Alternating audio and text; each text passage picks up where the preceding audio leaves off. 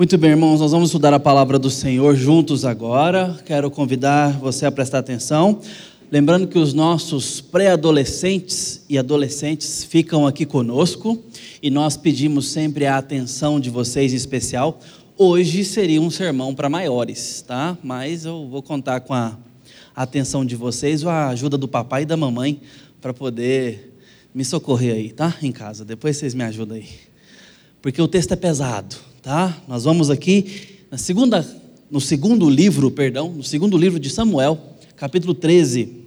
Quero chamar você aqui a leitura da palavra do Senhor. No primeiro versículo, nós vamos até o versículo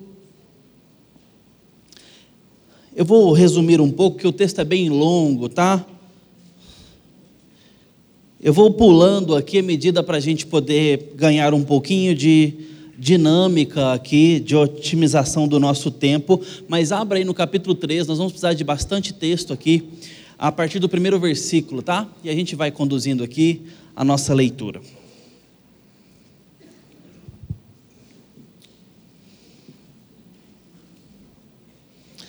Muito bem, diz assim a palavra do Senhor. Passado algum tempo, aconteceu o seguinte: Absalão, filho de Davi, tinha uma irmã muito bonita, cujo nome era Tamar. Aminon, filho de Davi, apaixonou-se por ela. Aminon ficou angustiado por causa de Tamar, sua irmã, a ponto de adoecer, pois sendo ela virgem, parecia impossível para ele fazer alguma coisa com ela. Mas Aminon tinha um amigo que se chamava Jonadab, filho de Simeia, irmão de Davi. Jonadab era um homem muito esperto, e ele disse a Aminon: Por que você está emagrecendo tanto dia após dia, ó filho do rei?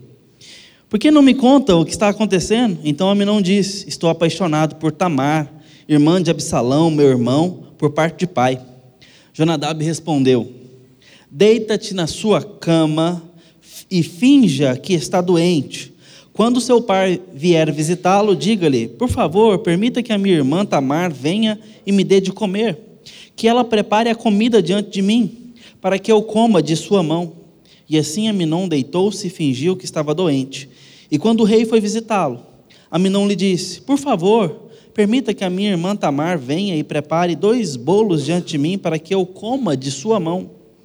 Então o rei mandou dizer a Tamar em seu palácio: Por favor, vá à casa de seu irmão Aminon e prepare alguma comida para ele. Tamar foi à casa de Aminon, seu irmão, e ele estava deitado. Ela pegou a massa e amassou, fez bolos diante dele e os assou. Pegou a assadeira e tirou os bolos diante dele. Mas ele não quis comer. Aminon disse: Mandem que todos saiam da minha presença. E todos saíram. Saíram. E Aminon disse a Tamar: Traga a comida ao meu quarto e comerei de sua mão. Tamar pegou os bolos que havia feito e os levou a Aminon, seu irmão, no quarto. Quando ela oferecia os bolos para que ele comesse, Aminon agarrou-a e lhe disse: Venha, deite-se comigo, minha irmã. Porém ela respondeu: Não, meu irmão, não me forces, porque não se faz alguma coisa dessa em Israel. Não faça essa loucura, porque onde eu iria com a minha vergonha e você seria como um dos loucos de Israel. Agora, por favor, fale com o rei ele não impedirá que eu case com você. Mas Amenon não quis dar ouvidos ao que Tamar dizia. Pelo contrário, sendo mais forte do que ela, forçou-a e teve relações com ela. Depois Amenon sentiu por ela grande aversão, e maior era a aversão que sentiu por ela do que o amor com que tinha a amado. Então disse: Levante-se e saia daqui.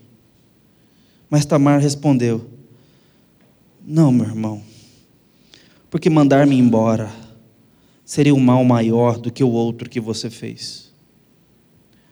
Porém, ele não a quis ouvir. Chamou o moço que o servia e lhe disse: Põe essa mulher para fora e tranque a porta. Até aqui.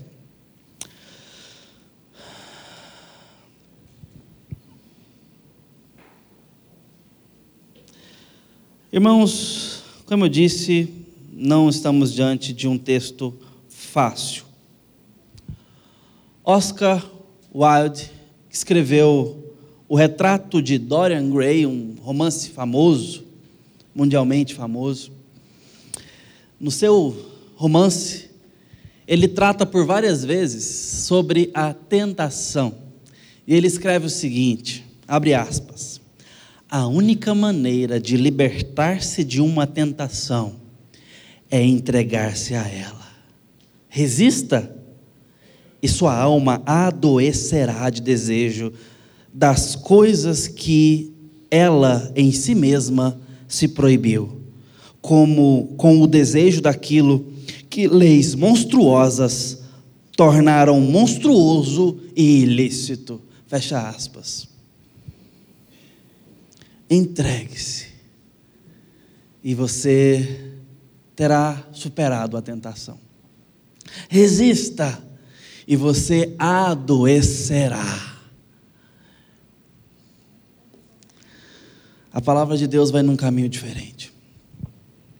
Embora nos mostre que a tentação é um monstro que temos que enfrentar, olho no olho. Nós estamos diante de um relato de muita desgraça. Não é aqui que começa o problema, viu, irmãos? Nós vamos usar bastante desde o capítulo 11 aqui na nossa reflexão. Peço aos irmãos atenção em todo esse nosso percurso. Mas nós vamos falar hoje aqui sobre o que está por trás da casa de Davi.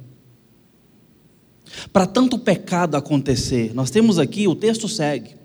Nós vamos ver Absalão encontrando essa menina, um outro irmão. Ela se rasga, ali a roupa que ela é, se vestia. Ela rasga essa roupa em sinal de contrição. Lembra isso? Já viu isso em outros arrependimentos, outros momentos de contrição, onde as pessoas rasgam as suas roupas, põem cinza na cabeça, ou então põem a boca no pó. É, era um sinal de pegar poeira e jogar sobre si, isso era um sinal de contrição.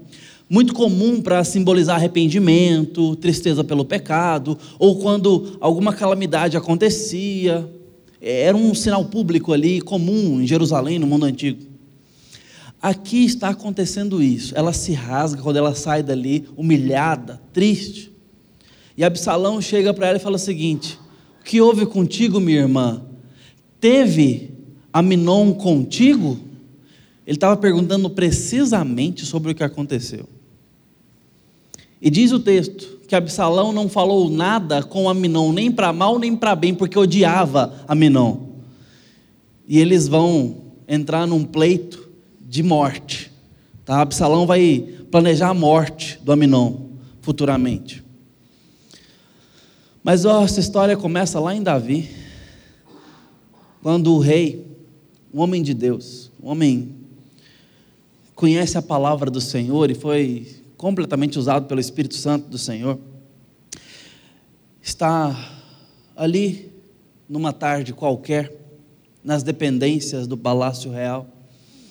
Ao alcance dos seus olhos tem uma mulher tomando banho, chamada Batseba, casada com Urias, um dos valentes de Davi, um dos seus ah, militares de guerra, e ele enamorou-se dela. Porque o texto, o adjetivo que o texto dá no capítulo 11 é o mesmo adjetivo que é dado aqui sobre como que Aminon olha para Tamar. Na Almeida Revista Atualizada dizem que elas são formosas. Porque era moça formosa, mulher formosa. Aqui o texto já nos ajudando a entender um pouquinho mais, fala sobre a beleza, né? Ela era bonita aos olhos, desejável, de boa aparência. E Davi, naquele instante, foi tentado. Aqui estamos mais uma vez diante de um quadro de tentação. Absalão vai ter um caso de tentação agora envolvendo a ira e não a luxúria. Tentações. Nós somos tentados em diversas linguagens. Sempre naquelas que mais funcionam conosco. O mundo, o diabo e a carne não dão tiro para todo lado. As suas tentações dizem respeito as fragilidades morais que você tem. As minhas tentações dizem respeito às minhas debilidades morais. É personalizado. Vem de um jeito para funcionar. Ninguém disse que ia ser fácil. O Senhor Jesus mandou a gente tomar a cruz e segui-lo. Tem um custo, não para sermos salvos, mas para caminharmos com Jesus, para lidarmos com a tentação. O diabo foi oferecer pão para Jesus, sabe quando?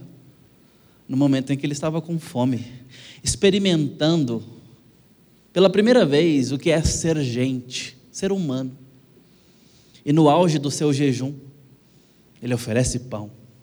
Talvez no ápice da sua humilhação até então, o diabo oferece o reino, os domínios, tentação, proposta. Quais são as propostas do diabo para a sua vida? Deixa eu te dizer uma coisa. Todas elas são aparentemente deliciosas. O diabo não te oferece veneno, oferta. O que ele entrega é outra coisa. A sua carne não pede veneno, sua carne não pede morte,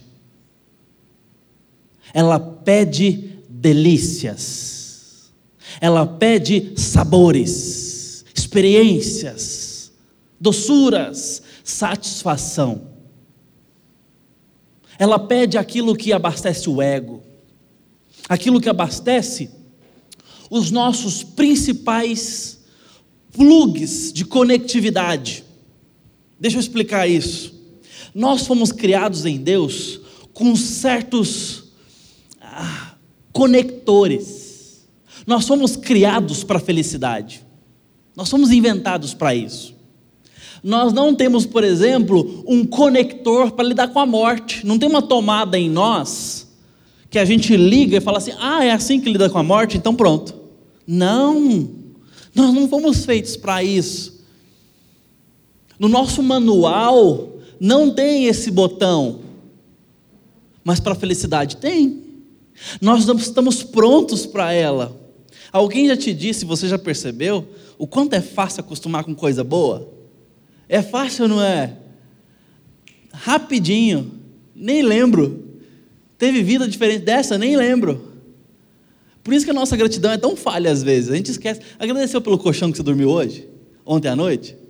Talvez não. Porque a gente se acostumou com essa benção. Vai ficar sem. Chuveiro elétrico. Água quente. Fica sem para ver. Aí a hora que voltar, você fala assim, ô oh, Senhor, obrigado. Oh, Jesus, Deus é bom, né? A gente estava lá na, na, na, na instância Dona Agnes agora com os homens e todo mundo foi tomar banho no mesmo tempo. O que aconteceu? A fase caiu. Danilo não está aqui hoje, não. Danilo estava ensaboado, lá dentro do banheiro. Imagina eu, né, que estava ensaboado.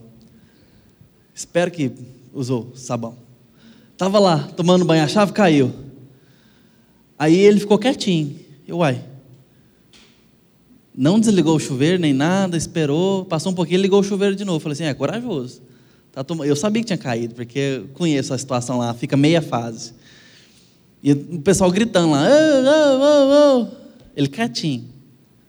Passou um pouco, a energia voltou. Falei: olha, malandro, engenheiro elétrico, né? Desculpa, engenheiro eletricista. O pessoal acha ruim quando eu falo isso. Aí ele, né, roubou. Então, ele ficou esperando lá e voltou. O chuveiro, rapaz, você sabia que ia voltar? Ele falou, ah, normalmente eles vão lá e, e, e religam o disjuntor e tal. Experiência. A gente está pronto para aquilo que é bom. A gente está ali pronto para o conforto. Nós somos inventados para isso, nós somos criados para isso. Nós somos feitos para os sabores, para o paladar, nós somos feitos para contemplar a beleza com os olhos, nós somos feitos para ter gente por perto, a gente foi feito para socialização, a gente foi feito para tudo que é agradável, tudo que é bom. Nós somos feitos para o sexo. Eu pedi a ajuda dos pais, não pedi? Me ajuda aí em casa depois. Nós somos feitos para isso. Para a família, para o casamento, para a sexualidade. Nós somos feitos para alguma medida de poder e autoridade. Nós somos feitos para isso. Nós somos criados para isso. Muita coisa em nós diz respeito a estas coisas, que em si são boas, inventadas por Deus. Mas a corrupção humana e o pecado pega exatamente as coisas boas para usar de forma pecaminosa. Nós somos feitos para o casamento e para o sexo dentro do casamento, a gente quer usar fora. Nós somos feitos para comida, para boa alimentação, e Deus é criativo. Fez um cardápio tão vasto e generoso, tão rico, e a gente peca com a comida. Nós somos feitos para o poder, e esse eu não preciso nem falar, né? A gente quer pisar no outro, a gente faz inimigos, a gente é irônico, a gente é ácido, a gente quer brigar com a namorada, com o irmão, com a esposa, e nós queremos ganhar aquela discussão, nós queremos humilhar o outro, nós queremos vencer. A gente pega as nossas relações e bota pecado nelas. Pegamos tudo que é bom e botamos pecado. Temos um tino criativo, um tino artístico e pegamos a arte e usamos ela para o mal e para o pecado. Dá para negar que a nossa arte está caída e corrompida? Não dá. Está caída e corrompida, sempre teve. Mas a gente é criativo a cada geração. Olhe nossas músicas, olhe nossas produções, olhe nossas composições, olhe a, a, a libertinagem. Nós somos feitos para coisas boas. E é justamente nestes plugs conectivos que a sua tentação vai chegar e que a minha tentação vai chegar. E vai chegar personalizado, do jeitinho que você tem mais dificuldade. No que você tem sido tentado? Essa pergunta tem que nortear toda a nossa investigação bíblica, para que eu e você possamos receber à luz desse texto e sermos devidamente confrontados, iluminados, e que essa noite tenha proveito no seu coração e no meu. Seja honesto consigo mesmo. No que você tem sido tentado. Se olha no espelho. Se considere com profundidade, com honestidade. Onde suas máscaras não alcançam, não valem nada.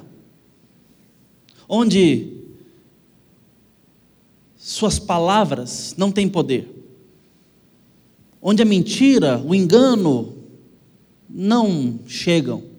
Lá, num quarto a sós com Deus. Seja honesto. Veja suas tentações, dê nome a elas. Dê nome. Quais são? Quais áreas da vida? No que? No que as suas mãos estão sujas? O que tem te humilhado, derrotado? Com qual ferramenta e área da vida você tem nutrido o sorriso do diabo.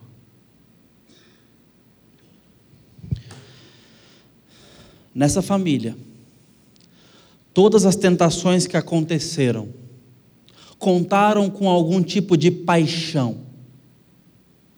Mas, no meu ponto de vista, interpretando esse texto, eu quero sugerir para os irmãos que existe algo precedente a o pecado da paixão, o pecado da luxúria, da mentira, o pecado do assassinato, do roubo,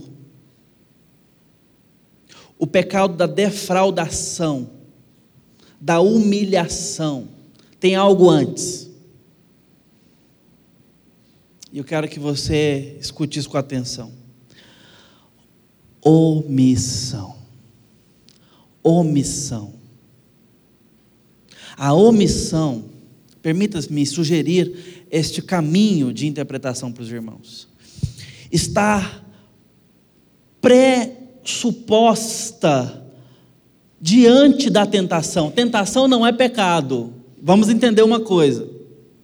Eu sei que isso é óbvio, mas a gente às vezes confunde. Sermos tentados não é problema. Sermos provados também não. Inclusive, Deus nos prova. Deus não nos tenta, mas nos prova. O diabo nos tenta. Sermos tentados e provados não é problema. São testes. São propostas. Aprovação mais teste, a tentação mais proposta. Ela vem com um viés mais sedutor. A aprovação vem com um projeto de teste, de prova. Não tem problema em si sermos tentados ou provados. O problema vem a partir da resposta que damos. E é aí que a primeira instância se estabelece a omissão. E eu quero que você é, lide com muito zelo o que está acontecendo aqui na vida desses homens, porque pode ser para você alerta, pode ser para você preventivo. Mas pode ser também uma corda de resgate.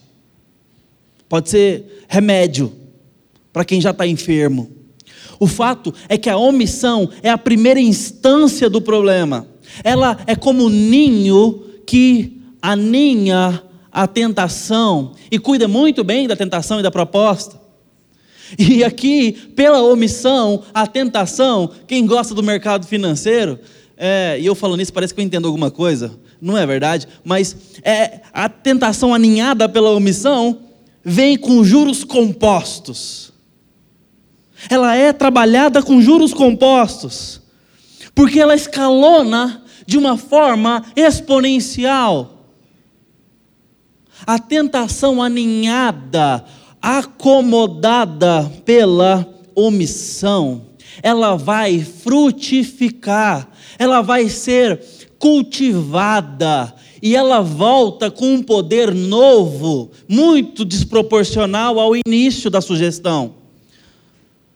Ela nos toma por dentro, de dentro para fora, porque nós aninhamos. E eu estou usando a palavra ninho e fazendo desse substantivo até um verbo aqui, para que a gente entenda a dinâmica que a omissão sugere para a tentação para parir para chocar o pecado e o mal.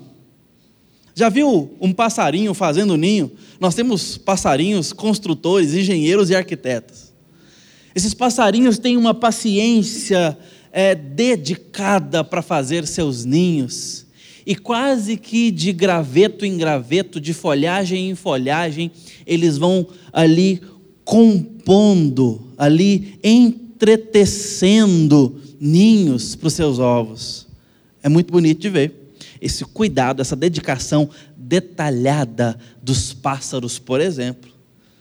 A gente tem isso no código da natureza, esse cuidado de acomodar a sua cria, né, em quase todas as espécies. Mas a ideia do ninho é porque vai colocar algo ali que ainda é promessa de vida expressa, né? O ovo está ali, contendo tudo que a vida é, mas ele precisa maturar, se desenvolver para chegar ao momento de chocar. E quando choca, nós já temos ali então o ser completamente desenvolvido. Isso é o ninho. É para isso que ele serve. Para que a vida floresça, se multiplique, venha a dar o ar da graça. Nesse caso, o ninho que acomoda a tentação é a omissão. E a tentação é colocada ali como um ovo para ser chocado. E nós fazemos isso, talvez de forma inconsciente, e certamente a melhor palavra que poderia usar era inconsequente. Talvez até conscientes em alguma medida. Talvez não conscientes do todo, onde essa coisa vai chegar. Talvez ali, num primeiro momento em que somos tentados, ignoramos. Achamos que não é para tanto. Ou vamos apenas aqui misturar com um pecado mais leve, de curtir essa ideia. É nesse momento em que pessoas, e na maioria das vezes homens, não estão tão dispostos a se envolver com o adultério, mas flertam com a pornografia, flertam com o desejo, com possibilidades, às vezes até com amizade imprópria, mas, até sendo honestos, dizem para si mesmo: não, adulterar não tem coragem. Assumindo para si que, claro, propostas diferentes, com pesos diferentes, mas em termos da qualidade caída e do mal embutido, estamos falando da mesma coisa: pecado. Estamos falando de pecado. Estamos falando da luxúria. É o mesmo motor, tem o mesmo cheiro, é a mesma morte. Mas sim, consequências com pesos diferentes quando envolvemos outra família, quando envolvemos a família, quando envolvemos a aliança, quando envolvemos várias outras situações. Aí a coisa vai escalonando. Mas estamos falando da mesma família de pecado. Ali nós acomodamos a tentação e aninhamos quando somos omissos conosco mesmo. É isso que está acontecendo no texto, desde o capítulo 11 quando Davi, então, vê aquela mulher nua, ele se apaixona, ele deseja. E certamente não se confrontou, aninhou. Ele, de forma inconsequente, não previu que essa locomotiva vinha passar em cima dele. Ele não seria o mesmo. Ele não descansaria, a sua carne não descansaria até ter aquela mulher. E como uma droga, a tentação, uma vez suprida em doses, às vezes homeopáticas, vai pedindo doses mais fortes, vai pedindo experiências mais fortes. Quem entra para o mundo das drogas Começa com uma coisa levezinha. Ali, uma maconha, uma. Eu não sei o nome do que está rolando hoje em dia, mais leve aí. E vai usando, aí de repente fala assim: Isso aqui parece que não está fazendo muito efeito mais. Aí passa por uma coisa mais forte, e vai para outra mais forte. Quando vê, precisa de experiências mais fortes, precisa de doses mais fortes. A tentação tem uma dinâmica parecida. E pega nossos plugs que querem coisas boas para as quais fomos feitos e nos oferece veneno com encapsulados de coisas boas. Nós fomos feitos para a sexualidade. Por isso aquela proposta bateu tão forte no coração de Davi. E Davi não se confrontou, aninhou no seu coração. E aqui eu tenho que lembrar de Agostinho que fala: a grande questão é que pecado é o amor próprio até o desprezo de Deus. Ele mencionando ali os dois amores que fundaram duas cidades. O amor próprio, o desprezo de Deus é o centro do pecado. É quando você coloca Deus de lado, fala assim: chega para lá um pouquinho, que eu tenho algo aqui que não te diz respeito. Eu tenho algo aqui que nós não concordamos. E Deus é colocado para fora. Esse é o caso de Davi. Na omissão pessoal, Davi não se confronta, Davi deixa aquilo crescer no seu coração e ele então se entrega. Ele então tem aquela mulher, manda matar o marido, a mulher está grávida, a coisa vai escalonando. Veja, começou com uma proposta pequena, e a coisa vai escalonando num arranha-céu de pecado. Agora já está envolvendo homicídio, já está envolvendo mentira. Deus não permite a vida do filho gerado naquela prostituição. Olha o tanto de problema. Muitas vezes somos inconsequentes com as nossas tentações. Muitas vezes não temos pudor em ofender a Deus. Essa é a missão pessoal. Chegamos então em Aminon. Saímos de Davi e vamos chegar em Aminon. Aminon está aqui e ele se apaixona pela irmã, uma meia-irmã, mas irmã, e pela mesma razão do pai com a Batseba, os olhos viram e desejaram, e ele então é, permite que aquilo chegue no coração. Mas ele entende que a lei não permite, ele entende que é errado, ele sabe. E por não se confrontar e tirar o mal pela raiz, usando ainda Agostinho, dizendo: o pecado é melhor confrontado através da via da confissão. E por não confessar, por não confrontar-se, por não buscar luz e fechar as janelas, entenda-me, ele dá possibilidade para a cultura daquelas bactérias espirituais crescerem, e esse homem está ficando doente. Aí eu tenho que concordar com Oscar Wilde, quando diz: a tentação, se resistida, adoece a pessoa, então não resista. A proposta é caída. Se entregue, ora. Essa é a proposta do diabo. Ei, vai ficar sofrendo? Se entrega. Você pode. Você merece. O diabo é o primeiro. Espero não ofender ninguém com essa frase, mas ele é o primeiro coach. Se eu ofendi, depois vocês conversam comigo. A grande ideia é que ele aninha no coração, versículos 1 e 2. Ele guarda no coração essa ideia. Ele se enamora, ele está ficando doente, ele está ansioso. A ansiedade causa em nós baixa da nossa imunidade, causa em nós fraqueza.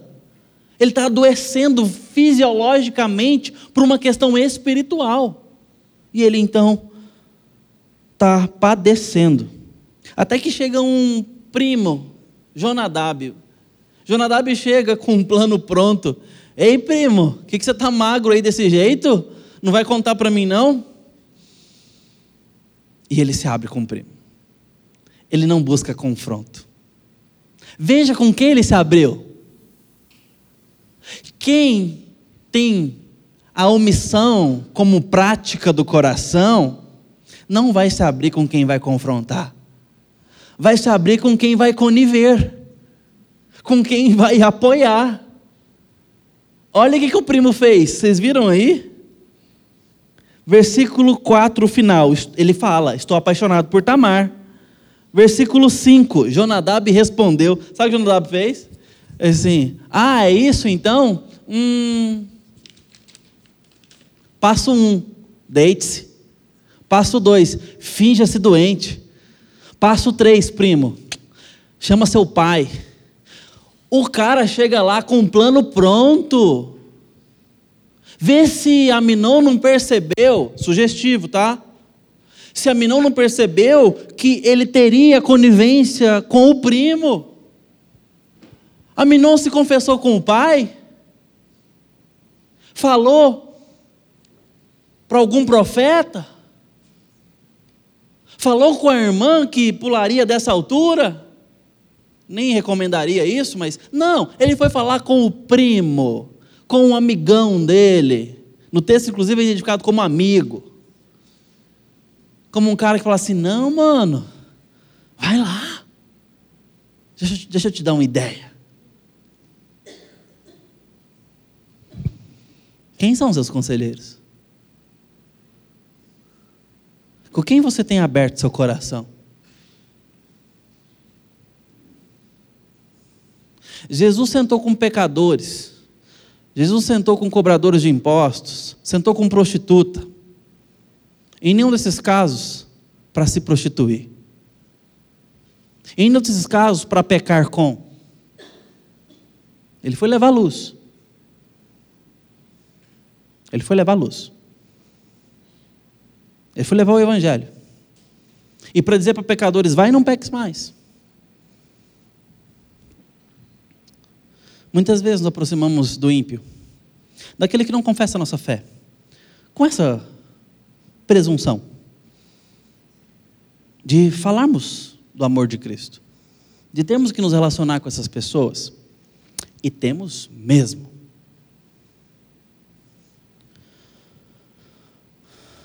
Só precisamos ser honestos, se não estamos buscando conivência, para nos misturar com aquilo que com o povo de Deus eu tenho dificuldade de expor. E aqui, gente, não estamos falando que o povo de Deus é isento de pecado, você sabe que não. Nós não somos isentos de erro, nós estamos falando aqui do povo de Deus. Aqui, ó, essa leitura aqui é do povo de Deus. Mas eu estou falando sobre a nossa artimanha, a nossa autossabotagem, muitas vezes, de buscar conivência em outros círculos onde a luz do Evangelho não brilha, porque eu estou lá buscando trevas. Aminon vai buscar treva com Jonadab. Você é filho do rei, cara. Ele já pergunta na lata: por que te emagrece de dia para dia, ó filho do rei? Você é o filho do rei. Olha para mim, repete comigo. Você pode tudo. Fala, eu posso tudo. Temos mais um aqui, achamos outro. E ele executa o plano. Ele planeja o mal e vai atrás. E peca. E se deita. E viola. E abusa. E violenta a irmã.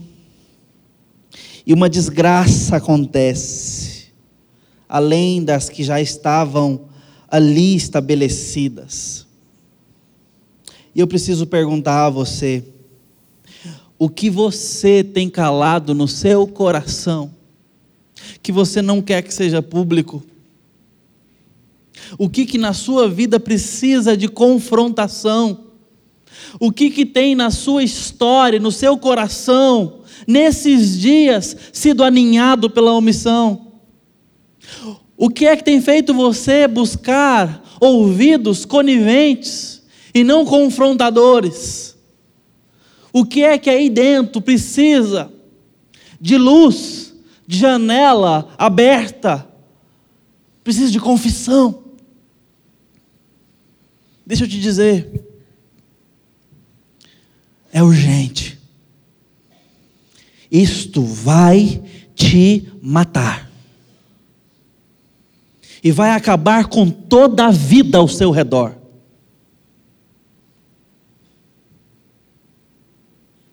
O pecado não gera morte sozinho. Você vai machucar pessoas. Essa é uma missão pessoal. Muitas vezes temos calado no nosso coração propostas, achando que quando quiser a gente solta, a gente muda de caminho, a gente deixa, achando que tem domínio, e fazemos a paz com alguma instância de pecado.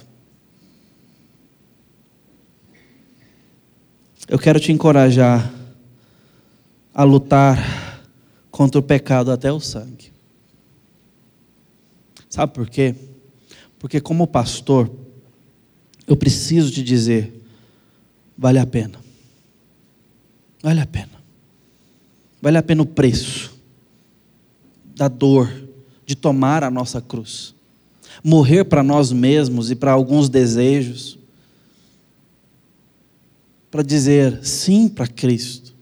Vale a pena não pelo que nós podemos receber através disso, e olha, recebemos, mas porque Cristo merece todo o nosso esforço para a glória dele. Cristo merece a nossa honra em forma de atitudes.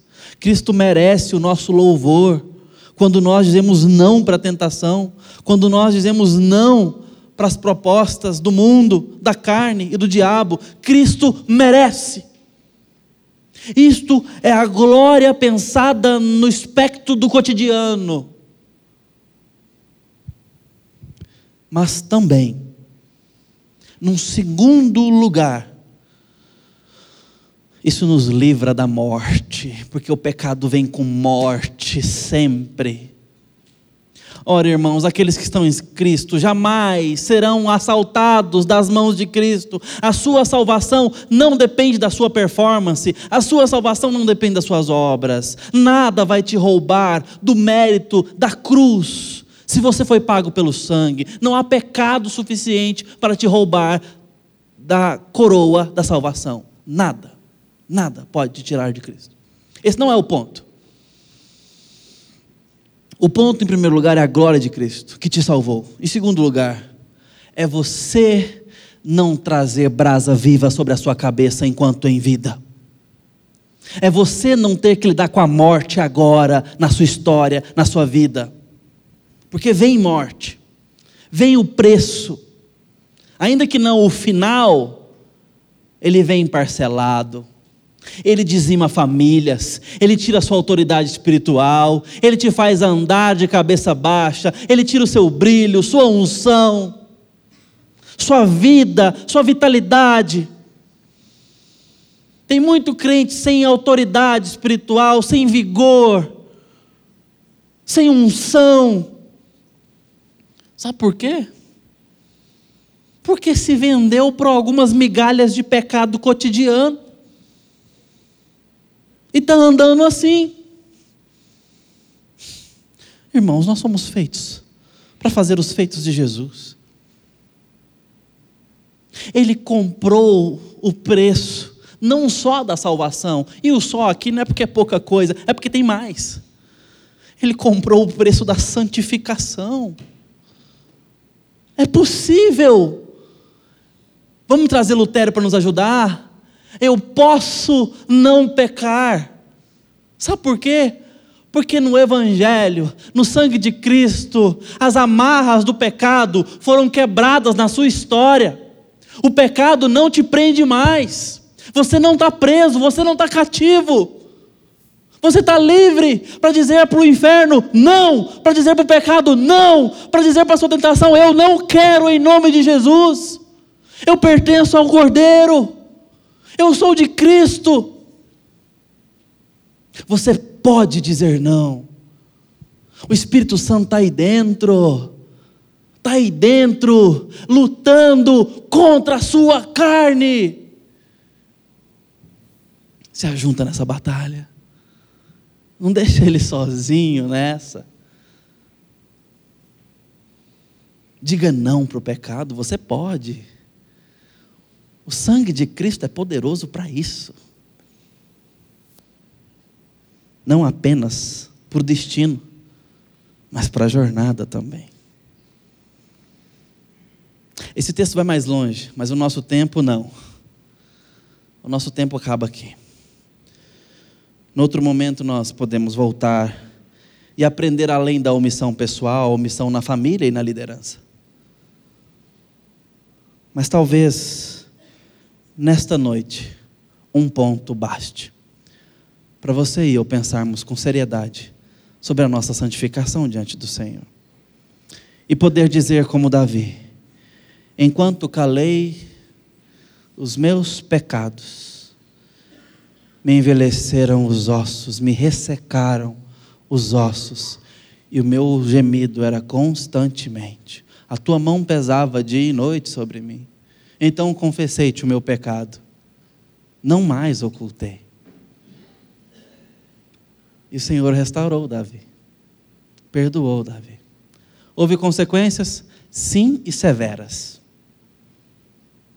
mas pequenas, se comparadas ao fato dele estar reconciliado com Deus. Abandone hoje mesmo seu pecado. Diga não hoje para aquilo que te tenta. Não omita. Se confronte. Busque confrontação. Espero essa semana um gabinete cheio. Tudo bem. Temos três pastores para dividir o fardo. E vários presbíteros. Que Deus nos ajude. E que vocês possam escutar a confissão de pastor de vez em quando também. Que Deus nos dê graça, irmãos. Que Deus nos dê graça. Vamos orar. Ó Deus bendito, precisamos da graça do Senhor. E nesse momento te pedimos, fale conosco. Traz a tua palavra para o nosso coração. Precisamos encontrar perdão como Davi encontrou. Precisamos encontrar o caminho da confissão. No nome de Jesus Cristo. Fala conosco e nos dê santidade. Amém.